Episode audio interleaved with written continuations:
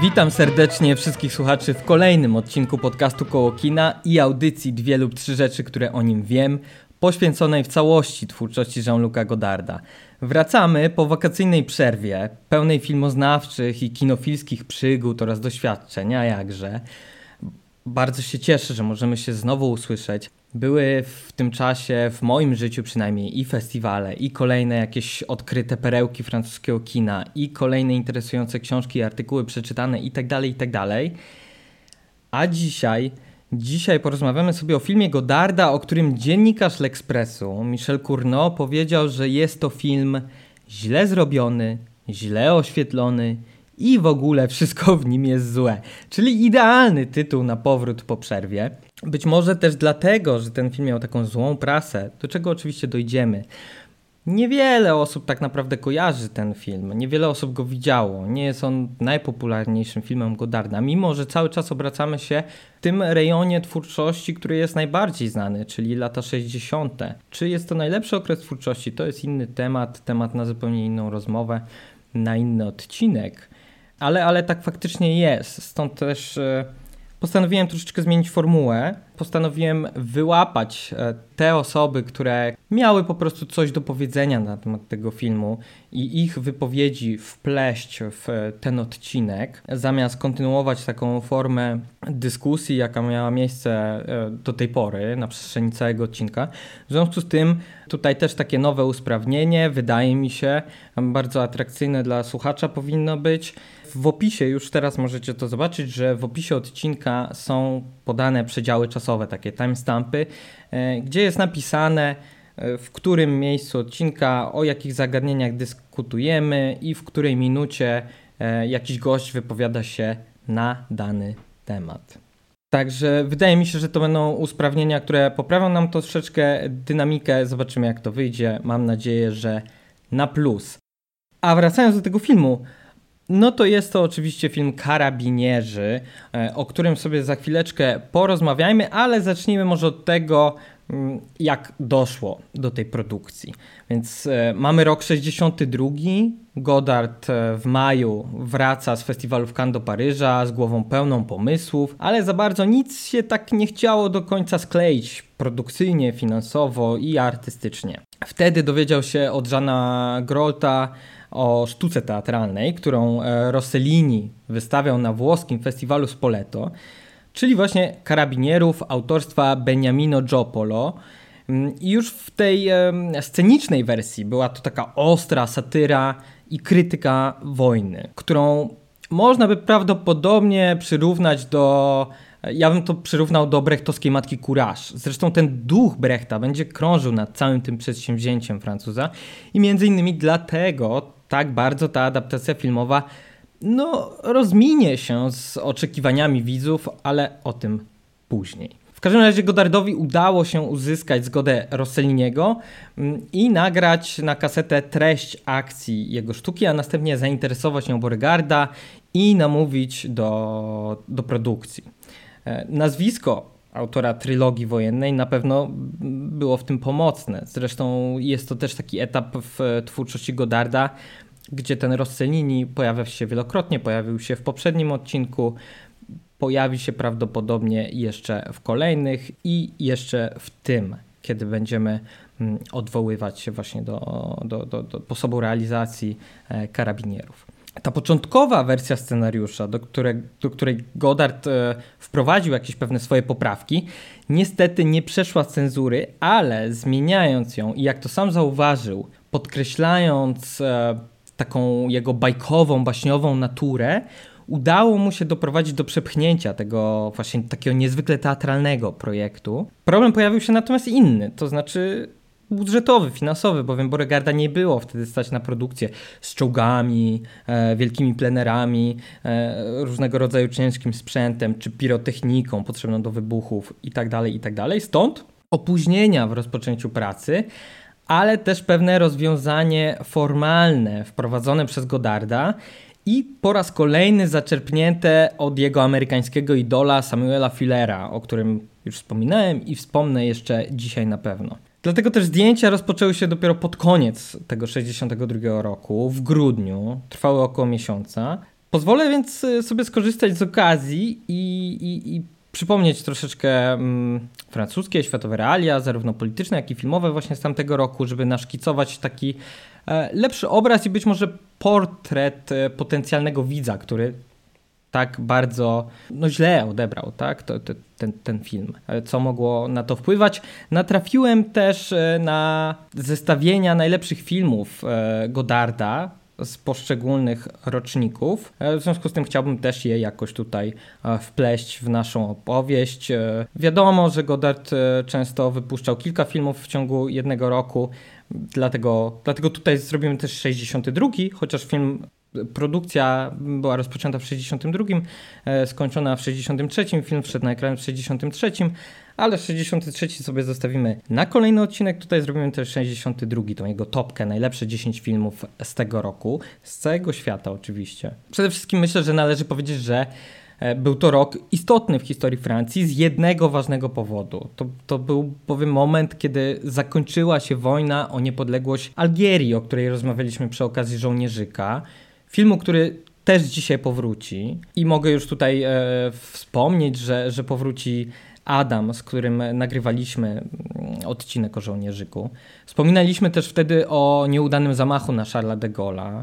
To jest właśnie ten rok. E, w tym roku miała też miejsce wielka tragedia i katastrofa lotnicza na, na paryskim lotnisku Orly, e, gdzie, no, gdzie eksplodował po prostu startujący samolot, e, zabijając 130 osób.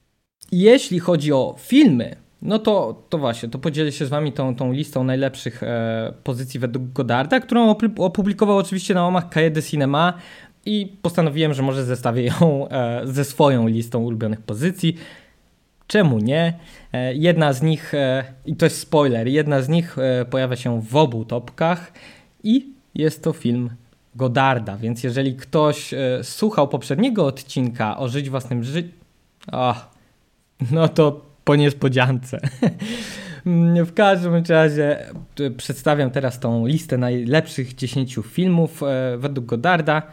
Mm, no właśnie, mam je spisane od 1 do 10, ale tutaj, żeby zachować troszeczkę dramaturgii, to zrobimy to odwrotnie. Na miejscu dziesiątym jest e, film Strzały o zmierzchu sama Pacha.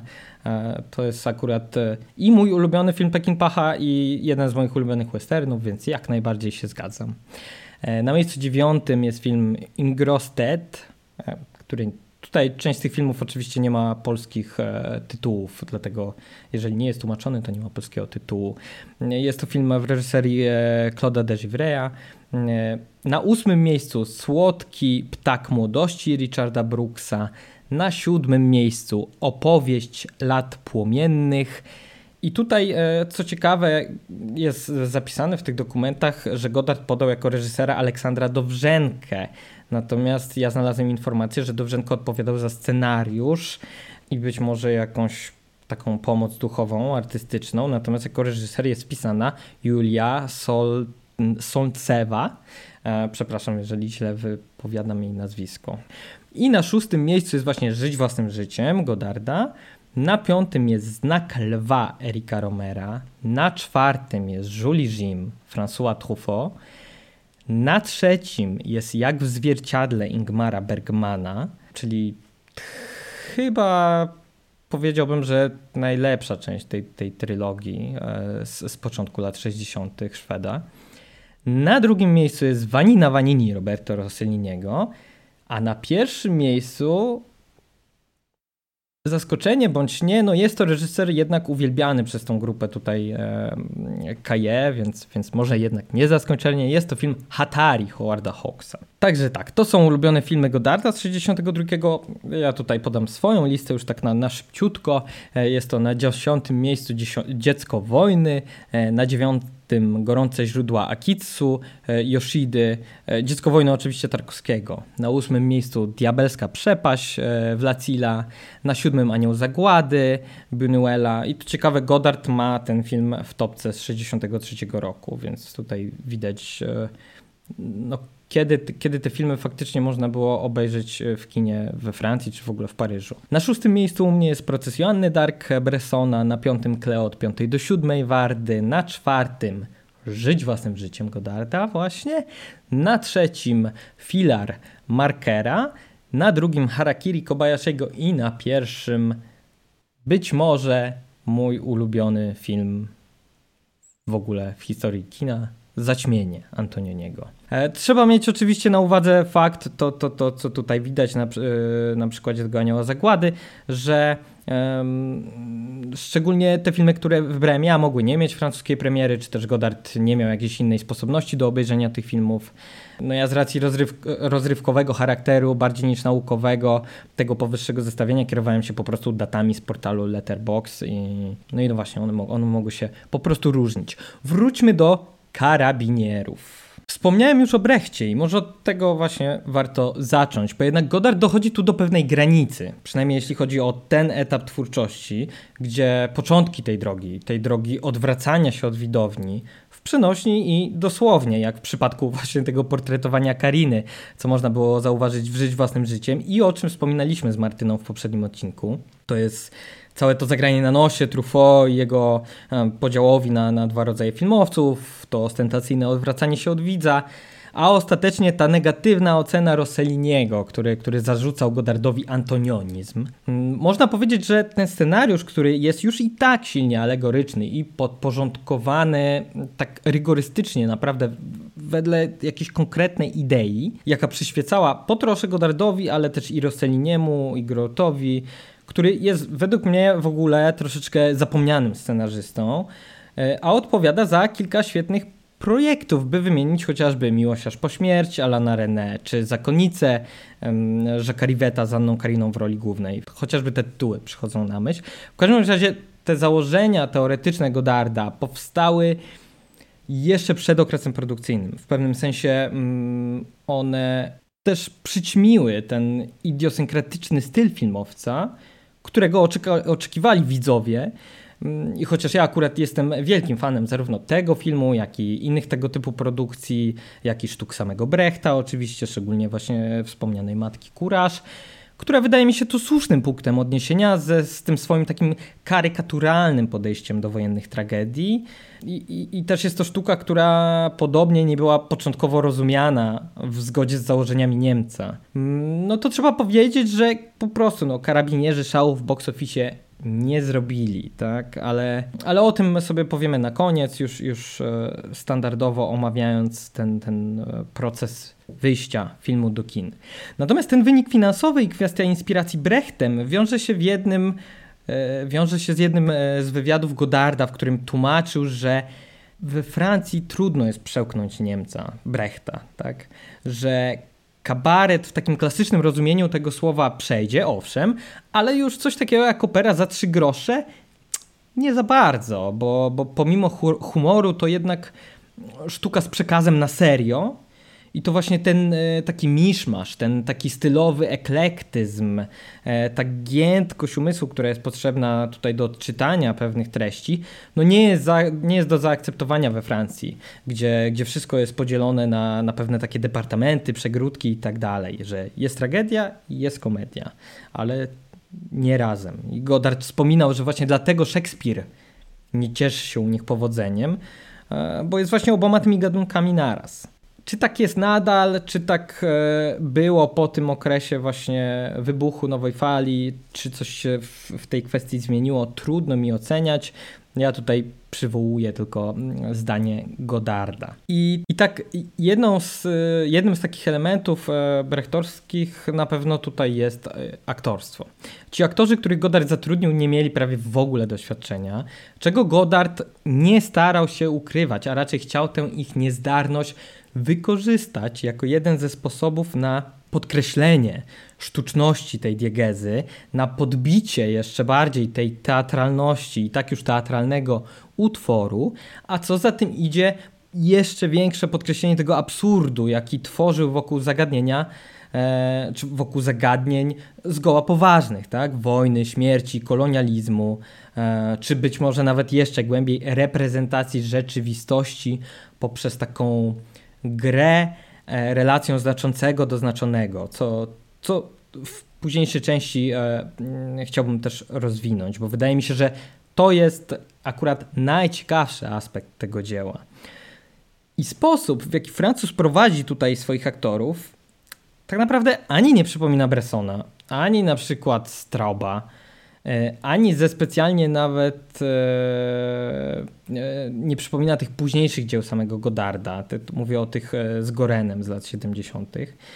I zastanawiałem się przez kilkanaście minut z tego seansu, do czego porównać tę dziwną mieszankę nieprofesjonalnych aktorów, którzy poważne zagadnienia prezentują w sposób mm, komiczny i to dwojako. Po pierwsze ze względu na humorystyczny wymiar scenariusza, a po drugie z powodu tej swojej niezręczności aktorskiej. No i w końcu mnie olśniło. E, ta absurdalność coś mi zaczęła przypominać, miałem to gdzieś tam na końcu języka i udało mi się to złapać. I jest to um, późniejsze o kilka lat od Karabinierów. E, jest to film Ptaki i Ptaszyska e, Pier Paolo Pasoliniego, z którym zresztą w tym samym czasie Godard realizował nowelowy Rogopak. E, również z Rossellinim i Ugo Gregorettim, stąd tytuł właśnie od nazwisk twórców, od pierwszych liter ich nazwisk. Ale o tych krótkich etiudach Francuza z tego okresu być może porozmawiamy sobie przy okazji oddzielnego odcinka. W każdym razie Ptaki i Ptaszyska, gdzie właśnie dwójka bohaterów przemierza włoski krajobraz, co rusz doświadczając jakichś takich alegorycznych scenek, a wszystko to okraszone jest komentarzem kruka marksisty, tak, gadającego kruka, gadającego ptaka i tą genezę ptasiego głosu wyjaśnia w filmie opowiadana tak równolegle właśnie historia dwóch franciszkanów e, głoszących kazania tytułowym ptakom i ptaszyskom. Właśnie z tym filmem mi się e, skojarzyli karabinierzy. I teraz tak jak, jak sobie myślę i sięgam pamięcią wstecz, to przypomniał mi się jeszcze jeden film. Ten film będzie jeszcze mniej znany chyba niż Karabinierzy e, i chyba nie ma polskiego tytułu. To jest film Aleksandra Kluge, e, Der Starke Ferdinand. prawdopodobnie można by tutaj e, jakieś analogie wyciągnąć na podstawie zestawienia tych, tych dwóch filmów. I tu może jest dobry moment, żeby przedstawić pokrótce fabułę tej wojennej satyry Godarda. Otóż w jakimś nieokreślonym czasie i nieokreślonym miejscu, nieokreślonym państwie E, gdyby uznać je faktycznie za Francję, to byłaby to może Francja z jakiejś takiej royalistycznej powieści Żana Raspaja, e, być może. I tak, mieszka na takim totalnym pustkowiu, w małej chatce czwórka bohaterów, dwóch mężczyzn i dwie kobiety. I nagle ich spokój zakłócają karabinierzy, którzy przybywają z listem od jakiegoś króla e, i poleceniem mobilizacji wojskowej. Niechętnych troszeczkę początkowo do sięgnięcia po broń przekonuje wizja właśnie skarbów i łupów, różnego rodzaju aktów gwałtu, grabieży, zniszczeń, morderstw, podpaleń i tak e, za które oczywiście nie będą ukarani a wszystko, co pozyskają po prostu na tej, tej e, swojej ścieżce wojennej, na tej drodze, mogą zabrać do domu. E, I, I, tam są wymieniane Alfa Romeo, jakieś tam hawajskie gitary, e, samochody, Rolls Royce, Maserati, nagie kobiety mogą zabrać do domu, a nawet fabryki czekolady i tak dalej, i tak dalej. Mogą nawet i o, dopytują się szczegółowo, czy mogą, czy mogą, czy mogą. Pada pytanie o to, czy mogą łamać dzieciom ręce Otóż mogą, a jeśli chcą, to mogą i obie kończyny.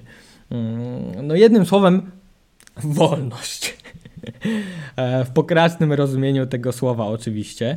E, ten temat podchwytują kobiety, które e, wolny czas do tej pory spędzały mm, na przeglądaniu jakichś magazynów modowych, porównywaniu się z tymi kobietami z okładek i zachęcają właśnie dodatkowo swoich partnerów do tej wojaczki, troszeczkę popychają ich w tę stronę, przygotowując im także listę zakupów i pamiątek, z jakimi mają wrócić, nie mogą się pokazywać w domu bez tych rzeczy. Mm, no i w ten sposób zaczyna się tatuaczka tej dwójki po całym świecie i jego najróżniejszych zakątkach, skąd zdają e, relacje, pisząc i wysyłając pocztówki do, do swoich ukochanych. Mm, I tu warto zaznaczyć, jak formalnie rozwiązał to Godard. E, wspomniałem o filerze i on tu e, właśnie wchodzi do gry w tym momencie, bowiem Francuz właśnie śladem Amerykanina i chociażby takiego jego filmu jak The Steel Helmet, nie ma tutaj polskiego tytułu chyba też, e, korzysta z archiwalnych materiałów do ukazania obrazów bitew wojennych, strzelających dział, wybuchających bomb, przemieszczających się łodzi podwodnych i czołgów, a także po to, by sportretować e, no, jakieś wielkie tragedie, e, martwe ciała rozsiane po, po glebie, umierający ludzie, rozkładające się te ciała i tak dalej.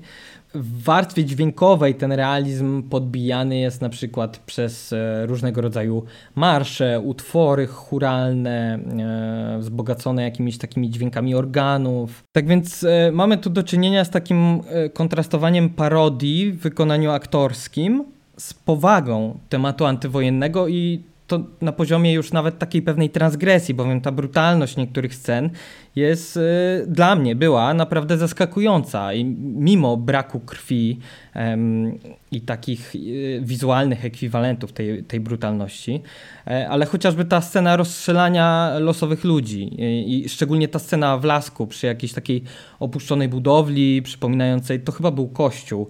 E, ona jest naprawdę pięknie skomponowana. Mi troszeczkę przypominała te takie najbardziej charakterystyczne, e, przychodzące na myśl dzieła malarskie o podobnej tematyce, czyli e, powstańcy Goi e, albo rozstrzelanie cesarza Maksymiliana Edwarda Maneta.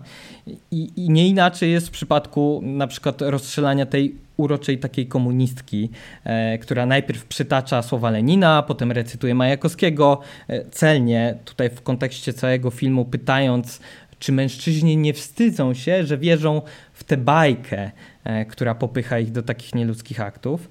No i właśnie można się zastanowić, czy karabinierzy nie są przypadkiem filmem o wiele brutalniejszym niż skrajnie wydawałoby się realistyczny żołnierzyk, który przecież wyszedł w tym samym roku e, z powodu pułkowania przez dwa lata, o czym rozmawialiśmy sobie w, w odcinku poświęconym właśnie temu filmowi, e, gdzie moim gościem był Adam Krośnicki-Midon i właśnie jego chciałem się spytać też e, mm, o jego opinię właśnie na temat porównania tutaj tych, tych dwóch filmów, Karabinierów i Żołnierzyka i tej kwestii realizmu i kwestii brutalności w obu tych filmach. Cześć, witajcie. Bardzo się cieszę, że mogę wrócić i znowu zagościć e, u Tomka i e, jakoś e, dołożyć swoją cegiełkę w dyskusji na temat innego filmu Godarda. Jeśli chodzi o przemoc, to wydaje mi się, że przede wszystkim znamy Godarda z infantylizacji przemocy.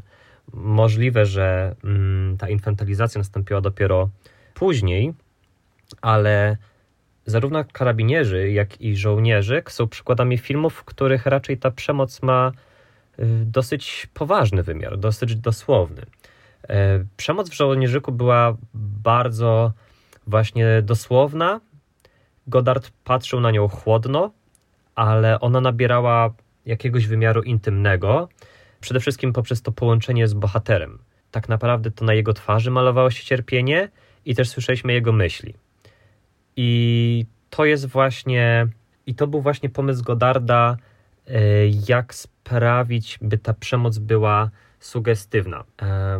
I to właśnie poprzez tytułowego żołnierzyka chyba odczuwaliśmy dramat wojny i całego zagrożenia. Oprócz tego Goddard jeszcze miał tendencję do pozostawiania przemocy poza kadrem.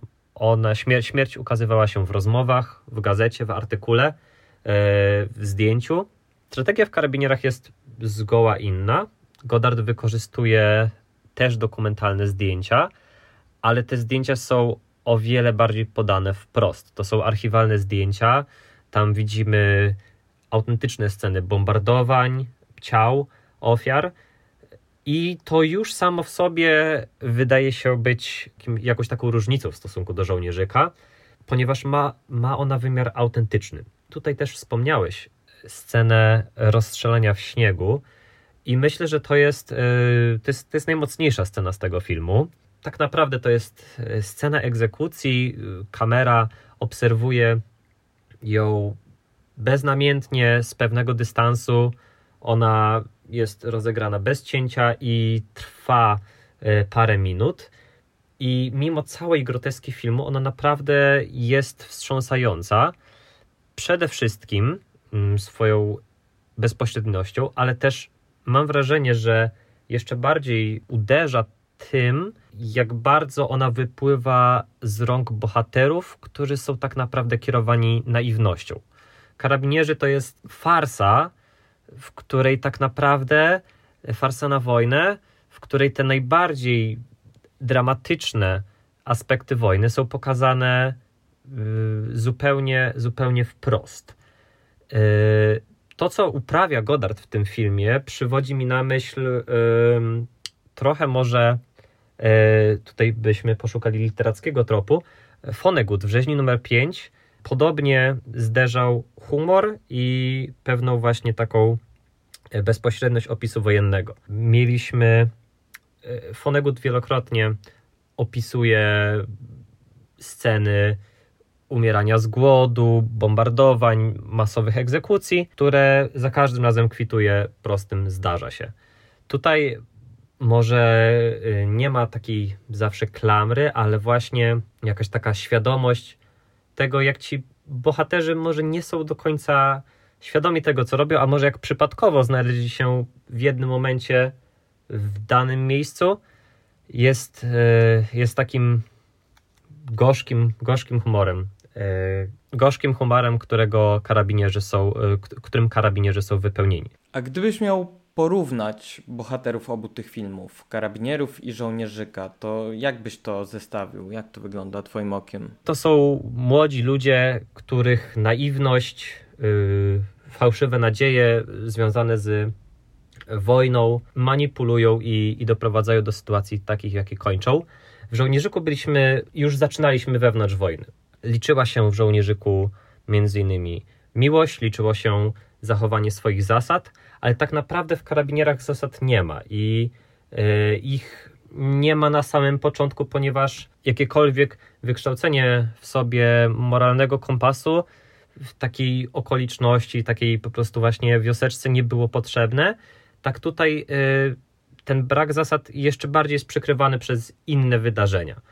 I wojna w obiektywie Godarda u karabinierów powiedziałbym, że mimo wszystko jest niepoważna, ale może nie tyle, y, nie tyle Godard przyjmuje tutaj rolę ignoranta, co po prostu, tak jak właśnie podobnie Fonegut, pokazuje absolutną przypadkowość wojny i też jakiś absolutny brak wpływu człowieka na jego działania podczas niej i myślę, że w tym jest po prostu bardzo dużo prawdy.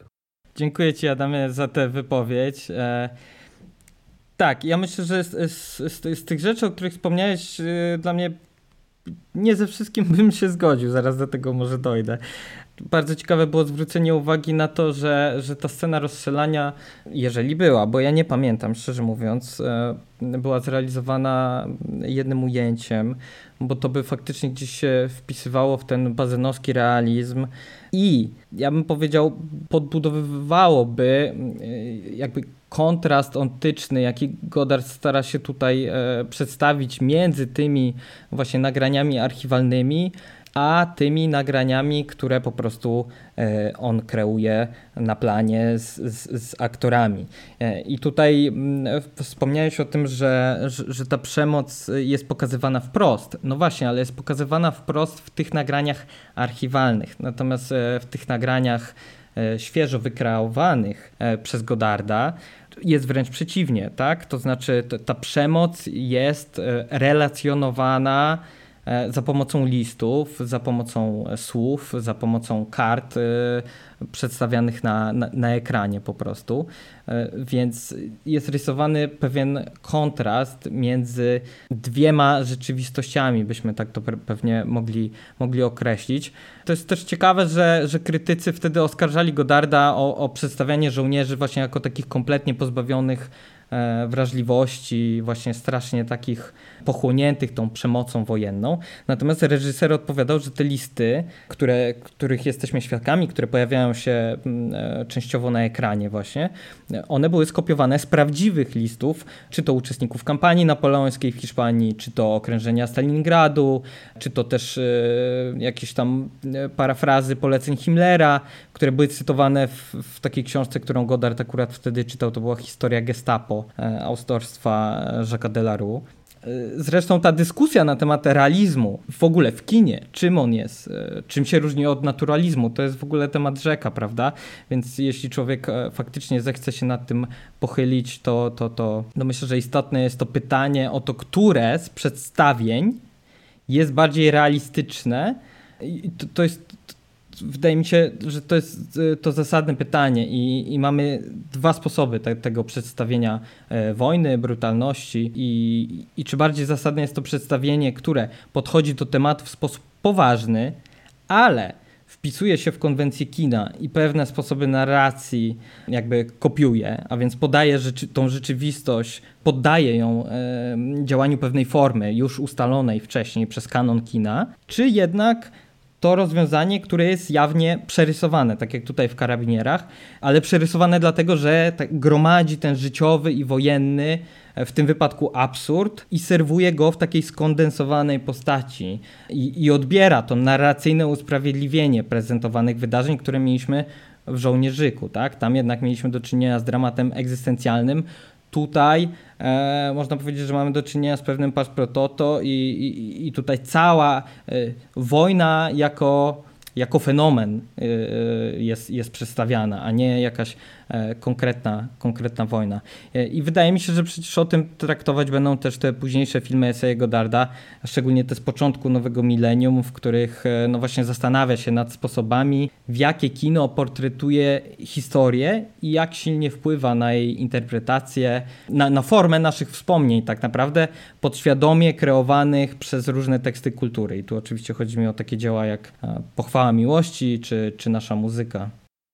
E, ta scena rozstrzelania komunistki, o której rozmawialiśmy, może też stanowić przyczynek do jeszcze jednego ważnego aspektu, aspektu karabinierów. Kto wie, czy nie najistotniejszego pod kątem filozofii kina i filozofii ponowoczesnej w ogóle, a mianowicie takiej mechanicznej reprezentacji rzeczywistości z pomocą filmu lub fotografii. Mm, i zacierania się granicy między tym znaczącym a znaczonym, e, posługując się tą semiotyczną terminologią, między tym oryginalnym bytem a tym, mm, który go imituje. I mamy w tej scenie właśnie zarysowaną pewną analogię w portrecie kobiety z chustą, białą chustą założoną na twarzy, po to, żeby żołnierze nie myśleli o rozstrzelaniu pięknej niewiasty, czyli właśnie, żeby zmienić jej obraz w ich oczach. I ten widok jest y, bardzo podobny też do jednej z ukochanych dwójki bohaterów, która przystawia sobie w innej zupełnie scenie, przystawia sobie do twarzy zdjęcie jakiejś filmowej gwiazdy. E, ja bardzo chętnie udostępnię takie zestawienie tych, e, tych kadrów na, na fanpage'u facebookowym, bo wydaje mi się, że łatwiej będzie w ten taki plastyczny, wizualny sposób e, zrozumieć to porównanie. Mm, także polecam sprawdzić. A wydaje mi się ono bardzo celne, bo ten wątek statusu obrazu przewija się w filmie wielokrotnie. E, we wspomnianych zdjęciach i pocztówkach chociażby, które właśnie zamiast faktycznych łupów Ulises i Michelangelo przywożą w walizce, ale też e, w genialnej scenie w kinie. To już kolejna z rzędu, można powiedzieć, scena w kinie po E, no, po Janie Dark w Żyć Własnym Życiem. I w tej scenie Michelangelo pierwszy raz ma okazję zobaczyć e, film w ogóle. Pierwszy raz ma okazję być w kinie i nie do końca rozumie zasady funkcjonowania kinematografu, więc na przykład wychyla się to w lewo, to w prawo, wodząc wzrokiem za wychodzącą poza kadr e, bohaterką. I Godard tutaj też e, mocno sobie żartuje z, z tego mitu o pociągu wjeżdżającym na stację w La Ciotat pokazując bohatera zakrywającego oczy rękawem, no i w ogóle takiego przestraszonego, że ta pędząca maszyna go za chwilę strąci z kinowego fotela. Ostatecznie, co się dzieje w tej, w, w tej scenie, to ten bohater Michelangelo, niczym Gajos w łódzkim kinie Kapitol wchodzący do Jutrzenki, próbuje wskoczyć do wanny z nagą, kąpiącą się kobietą, ale no, zamiast tego zrywa ekran. I tu trzeba jeszcze, wydaje mi się, wspomnieć o pewnej charakteryzacji tych, tych, tych bohaterów, bowiem nie tylko ich imiona, Michała Anioła, Kleopatry, Ulyssesa, niosą ze sobą pewne konotacje, ale ich wygląd nie jest bez znaczenia. Jeden z nich na przykład przypomina e, Bogarta, albo może nawet bardziej po prostu Belmondo do utraty tchu. E, drugi skłaniałby się pewnie bardziej w stronę Antoana Duanela z 400 batów. E, z kolei, co oczywiście już nie mogło być celowe, ale hej, to mój podcast i moja interpretacja. Jedna z dziewczyn, a szczególnie jej oczy, przypominają mi urodę Emmanuel Beart, a to skojarzenie dodatkowo podbija jedna z fotografii pod koniec filmu, w tej scenie z pocztówkami. Tam się pojawia rysunek Danaidy Rodena, na której wzorowana jest poza właśnie francuskiej aktorki w Pięknej Złośnicy Jacques'a Rivetta. Także to taka kinofilska wycieczka e, we wszystkie rejony naraz.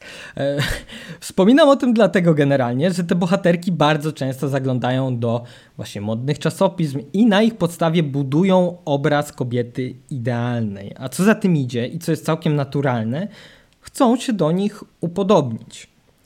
I najlepiej to oddają w filmie takie dwie świetne sceny. Jedna z początku, kiedy jednocześnie um, jedna z kobiet porównuje swoją urodę z panią z okładki i przegląda się w lustrze, a druga właśnie z końca filmu, kiedy otwierając rozkładówkę magazynu, przystawia sobie do klatki piersiowej zdjęcie um, kobiecego biustu, e, jednocześnie wdzięcząc się do ukochanego. I, I, właśnie nagromadzenie takich e, przykładów, e, których pewnie jeszcze można by kilka wymienić, wydaje mi się jasnym znakiem tego, co Godard chciał mm, tym filmem przekazać. Ten motyw y, obrazów i pamiątek można też przetransponować na inne zagadnienie, które mam wrażenie, że też interesowało tutaj y, bardzo silnie Godarda w tym filmie, a mianowicie połączenie turystyki y, z działaniami wojennymi. I słuszne wydaje się zestawienie właśnie podróżowania, odkrywania nowych miejsc, podbijania ich, e, podporządkowania w jakiś sposób, chociażby za pomocą filmów antropologicznych, które mogłyby mm, kreować jakąś taką masową świadomość później u widzów. E, zestawienie tego wszystkiego e, z operacjami wojennymi, z czego wyłania się jakaś refleksja na temat no, chociażby kolonializmu, można by powiedzieć. E, co biorąc pod uwagę wspomnianego już żołnierzyka e, i konflikt z Algierią, e, no wcale by nie dziwiło w obiektywie Godarda. Można powiedzieć też, że ten dyskurs turystyczno-wojenny przekształca się w dyskurs historyczno-filmowy, bo mamy i nawiązania właśnie do początków kina, ta scena z pociągiem, są te fotografie, Mm, I co zabawne, bo podobnie jak z Beart, jest to interpretacja troszeczkę taka wstecz mm, po fakcie. E, główny bohater nazywa się Ulysses i pewnie można by poszukać jakiejś analogii z filmem Angelopulosa, gdyby zacząć e, bardziej e, zgłębiać ten temat, mm, który pojawia się też no, w samej teksturze filmu i w tych materiałach archiwalnych, o których mówiliśmy. No one dla widza funkcjonują na takiej samej zasadzie, jak fotografie dla bohaterów. To znaczy, według mnie, kreują iluzję rzeczywistości przedstawionej, mimo ostentacyjnie sztucznego statusu antycznego, e, no, który się manifestuje w sposób e, namacalny, w sposób fizyczny. I to zagadnienie filmu historycznego, o czym już e, wspominałem, e, komentując wypowiedź Adama, no ono powraca u Godarda kilkukrotnie w ciągu jego kariery, a wydaje mi się, że, że właśnie w szczególności w tych filmach na przełomie tysiąclecia, mm, kiedy no, kończąc już historię kina, zajął się tymi eseistycznymi projektami, właśnie jak Pochwała Miłości czy, czy Nasza Muzyka. Kończąc powoli rozważania na temat samej treści filmu, chciałbym przytoczyć słowa samego autora, który wspomina o alternatywnym zakończeniu, jakie przygotował, a jakie ostatecznie nie zostało zaprezentowane, zakończeniu, które jeszcze dobitniej tłumaczy takie, a nie inne wybory estetycznego Darda. Cytat. Nakręciłem zupełnie inne, alternatywne zakończenie. Kiedy kończy się historia, martwy bohater miał wstać i w zbliżeniu powiedzieć: A teraz wracajcie do domu w swoich małych samochodzikach, weźcie swoje środki nasenne i idźcie marzyć o płatnych urlopach. To była bezpośrednia zniewaga widza, cios w policzek. Zrobiłem cały film w tym duchu, przeciwko uspołecznionemu społeczeństwu. Koniec cytatu. I tu może warto sobie odpowiedzieć na pytanie, na ile karabinierzy są filmem faktycznie rewolucyjnym w treści, czy marksistowskim w treści, a na ile, co potem sobie Godard przecież zarzucał, taką burżuazyjną i inteligencką próbą moralnego i politycznego wywyższania się właśnie poprzez spojrzenie z tej góry na durne masy. I tutaj e, poprosiłem o odpowiedź mojego kolegę z redakcji portalu Pełna Sala, Marcina Prymasa, o, odpowiedź na to pytanie właśnie. Jest to pytanie o tyle trudne, że e, właśnie e, Jean-Luc usunął tą scenę, którą opisywałeś przed chwilą, bo ona by kierowała ten film właśnie w kierunku tacie do wywyższania się z tronu, a w tym momencie tym momencie główne pytanie jest w tym, czy Tarabinierzy są filmem przystępnym widzowi, e, czy są filmem, który może zostać przez szerokie masy zrozumiany. Bo z jednej strony uderzają w dość proste tematy i dość proste uczucia. To znaczy przedstawiają wojnę, przedstawiają e, ludzkie dążenia do awansu klasowego, e, to jak bardzo ideologia jest czymś podległym względem kapitalizmu i względem systemu. I wydaje mi się, że jest to dość przejrzyste mimo wszystko. To nie jest sytuacja jak filmach chociażby Strauba, które były jednak dla większości populacji wciąż są niezrozumiałe i są po prostu e, wymagają zbyt wiele kontekstu e, intelektualnego, intelektualnego backgroundu do ich pojęcia.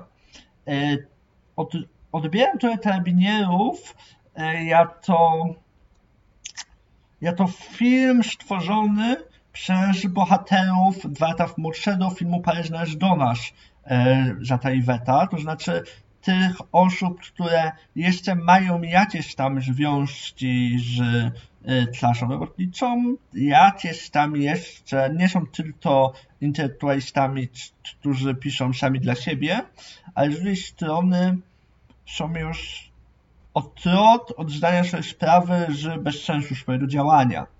E, że E, tutaj to, jest, to, nie jest tak przejrzysta sytuacja z filmami Petriedo, czy w dzisiejszych czasach chociażby braci Dardin, które e, w bardzo bezpośredni i jasny sposób, wręcz taki tabloidowy, e, mówią ludziom, co mają myśleć. To nie jest ta sytuacja w filmami Spike Lee, które wprost krzyczą to, co Spike Lee uważa. Dlatego wydaje się, że Jean-Luc tutaj znajduje jakąś jakiś złoty środek, który jak to zwykle złote środki mają do siebie, jest e, być może dla nikogo.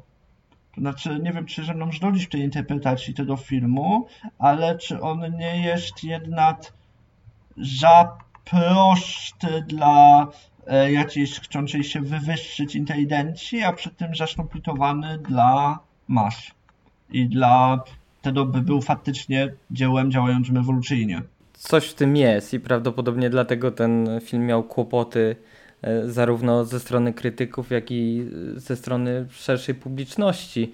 Te konteksty, o których mówisz, które trzeba znać do jakiegoś tam poprawnego odczytania filmu, no, Myślę, że one tutaj są przykryte przez tą warstwę komedii. Przez... Tutaj tych kontekstów tak wiele nie ma. To nie jest sytuacja tata jad w produkcjach chociażby Pasoliniego, chociażby w Ptatach i Ptaszystach, które wymagają mnie na jakiegoś obycia z włoszczą sceną polityczną tamtych czasów do e, tego, żeby z nich wyciągnąć. Przez co też działają w sposób jakiś taki wywyższający dla cyta, który to rozumie. A tutaj mamy po prostu satyrę z prostymi pragnieniami. Jest wojna, bliżej nieokreślona wojna, a jest pragnienie wzbogacenia się, jest rozczarowanie brakiem tego wzbogacenia się, jest absurd wszystkiego, jest ta nudna wojna, są ci niedojrzali bohaterowie, to niedojrzałe społeczeństwo, ale nie ma tutaj, e, nie ma w tym filmie według mnie tego właśnie pierwiastka inteligentnego wywyższenia powiedzianego tak wprost, żeby e, to właśnie było tak odebrane jako o, jesteśmy lepsi, bo to już Znaczy, ja po prostu nie wiem, na ile taki widz, który jest w stanie czerpać pełną przyjemność z seansu, na przykład Kobieta jest kobietą, tak? I jako musicalu, i jako romansu, i jako wielu innych gatunków. A na ile taki widz faktycznie rozumie te koncepty, o których wspominałem wcześniej, to znaczy te, to takie należałoby powiedzieć, że w tamtych latach to bardziej strukturalistyczne czy poststrukturalistyczne. No w każdym razie te, te wszystkie motywy, o których mówiłem, jeżeli chodzi o te pocztówki, e, o, o tą scenę w kinie, nie wiem na ile poza ich taki wymiar e, komediowy, humorystyczny, e, taki przeciętny widz jest w stanie wywnioskować to, co Godard chce tym przekazać po prostu na przestrzeni całego filmu, a nie na przestrzeni danej sceny jako gagu. I to jest z jednej strony to, to o czym mówisz o, tych, o tej szerokiej publiczności, natomiast z, z drugiej strony patrząc na tą inteligencję, to można powiedzieć, że jest na odwrót, tak? Że tutaj jeszcze wymagana jest od tej inteligencji, wymagane jest od nich poczucie humoru, żeby ten film odpowiednio odebrać, a być może nie zawsze to poczucie humoru u nich występuje. E, tak, właśnie tutaj mi się kojarzą chociażby filmy z nurtu Cinema Novo, liście do, czy do Identity odpowiednika, który do naszym sobie też nie, nie przypomnę, chociażby e, Inwazja Udo, Udo Santiago z 69, e, gdzie mamy też koncept tej bliżej nieokreślonej wojny, to w jakiś sposób afektuje na bohaterów, w jakiś sposób jest kompromitowany kapitalizm i tego typu i różne inne ideologie tam, ale tam jest to zrobione tak na turbo poważnie, tak właśnie, e, tak właśnie alienująco. Jest poważnie, jest niezrozumiale, a jednak telewizory są po pierwsze komedią są po pierwsze to medium i to nieumorzoną, nieumoczoną głęboko w żadnej filozofii tak naprawdę. Wydaje mi się, że rozmawiając o tym filmie w 2021 roku, e, trudno nam się wczuć w rozumienie tego filmu przez masową publikę w roku 63. E, ze względu na to, że jednak od tego momentu popkultura, przeszliśmy przez postmodernizm, zapomnieliśmy o poststrukturalizmie, żyjemy w epoce internetu i że tego typu multitekstualna draż widzem jest w tym momencie po prostu nieporównywalnie bardziej powszechnym, a przez to nieporównywalnie bardziej zrozumiałym. To jest w ogóle odwieczny problem, o którym ja już chyba wspominałem przy okazji przywoływania Strauba i jego reakcji chociażby na klasę robotniczą Elio Petriego, e, której wszystkie kopie chciał, e, no właśnie, chciał palić z jednej strony, a z drugiej twierdził, że on z kolei mm, e, robi filmy po to, żeby ludzie mogli wychodzić na nich z kina.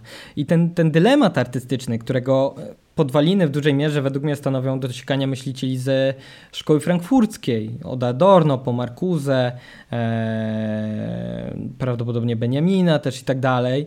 Mm, no jest wiecznie żywy, tak? To znaczy, czy da się wpłynąć na opinię publiczną, przemycając polityczne treści do atrakcyjnych dla mas produktów. E, I tu słowo produkt jest jak najbardziej na miejscu w kontekście zarówno przemysłu kultury w rozumieniu frankfurckim właśnie i stricte przemysłu filmowego w jego obecnym stanie.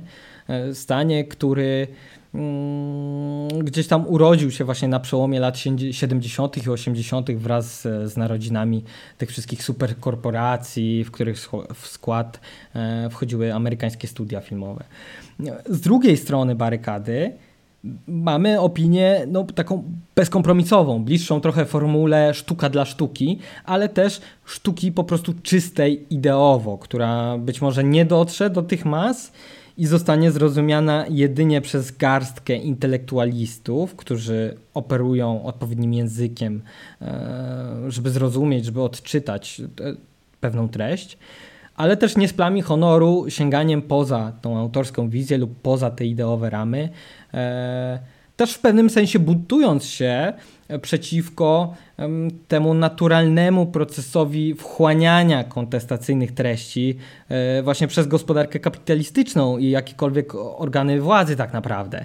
Jeśli by szukać jakiejś takiej trzeciej drogi, to być może należałoby się zwrócić e, w stronę Barta i e, przywoływanego już w innym kontekście oczywiście Pasoliniego, którzy właśnie podejmowali temat oderwania się autora od jego pracy, kiedy ta zostanie wchłonięta przez ten hegemoniczny aparat. Mm, no i na tych rozważaniach pewnie moglibyśmy się skupić jeszcze przez kolejne kilka godzin, e, więc e, potraktujcie to proszę jako taką zachętę do, do zastanowienia się nad tym problemem.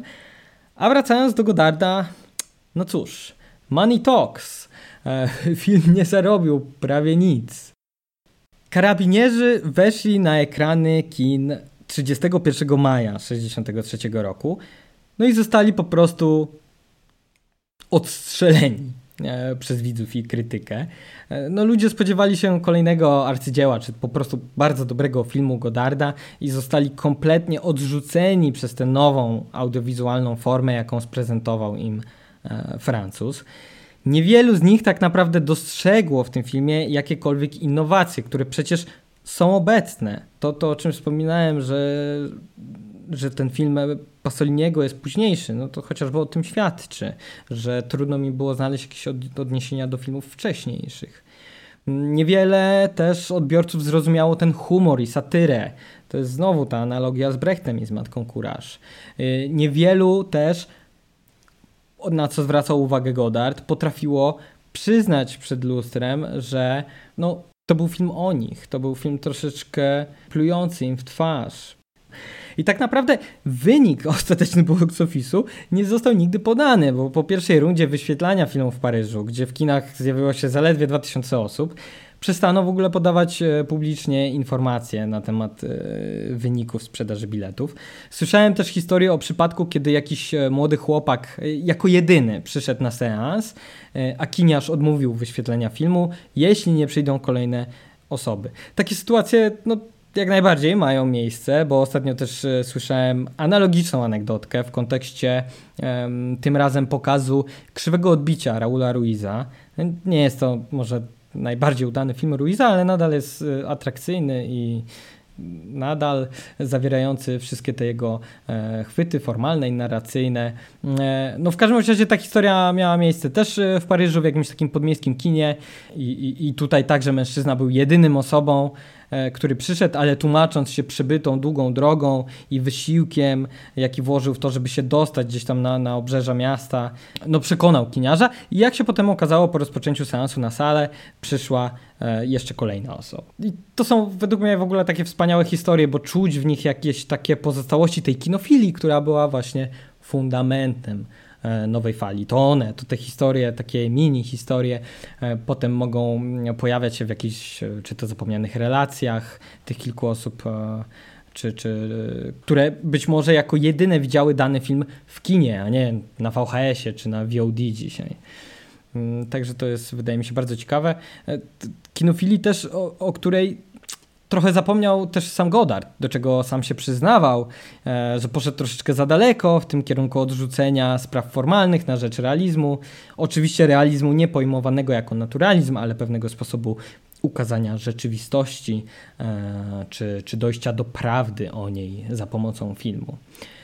Godard był oczywiście wściekły na wynik finansowy, to raz, a dwa na chłodne przyjęcie krytyki. Yy, ja mu tutaj po prostu oddam głos, e, bo nie po to Francuz słynie z ciętego języka, żebym parafrazował takie perełki jak ta, którą chciałbym e, zakończyć dzisiejszy odcinek. Rozpoczynam cytat. Jeśli karabinierzy nie spodobali się w Paryżu, to dlatego, że ludzie to robactwo.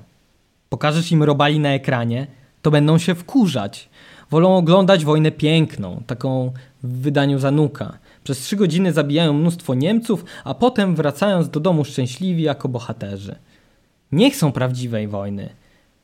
To nie wojna jest obrzydliwa, my tacy jesteśmy. Ludzie to tchórze. Koniec cytatu. I z nim zostawiam Was. To tyle na dzisiaj. Mm, dziękuję jeszcze raz moim gościom, dziękuję też Wam, drodzy słuchacze, i mam nadzieję, że będziecie mogli po wysłuchaniu tego odcinka śmiało powiedzieć, że dowiedzieliście się przynajmniej dwóch lub trzech rzeczy na temat Godarda i jego filmu, i liczę, że usłyszymy się już niedługo. Pamiętajcie, żeby obserwować nasze fanpage facebookowe, czyli profil Koła Naukowego Filmoznawców Uniwersytetu Łódzkiego oraz mój profil Sorry, takie mamy kino, gdzie wrzucam właśnie różne takie ciekawostki, ilustracje, o których wspominałem w tym odcinku i materiały, które być może ostatecznie nie pojawiły się w odcinku, a na pewno są warte uwagi. Zapraszam serdecznie i jeszcze raz do usłyszenia. Pa!